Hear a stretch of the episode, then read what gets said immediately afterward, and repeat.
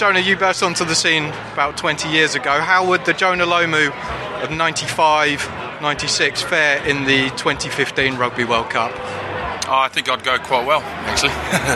yeah, I, you know, it's, uh, you know, everything's changed in, in certain ways, but, you know, it's uh, mass versus speed, and, you know, I had a fair bit of speed and I had a fair bit of mass. Um, going up against the majority of these guys, um, I'm still would be the heaviest player out on the wing. So, you know, it's you know, for me, I'd back myself. You know, if, if you if I'm talking about myself from 20 years ago, yeah, man, I'll back myself against anybody here who most scares you out of there of the, the current crop, or who do you think's gonna gonna be the superstar for this tournament?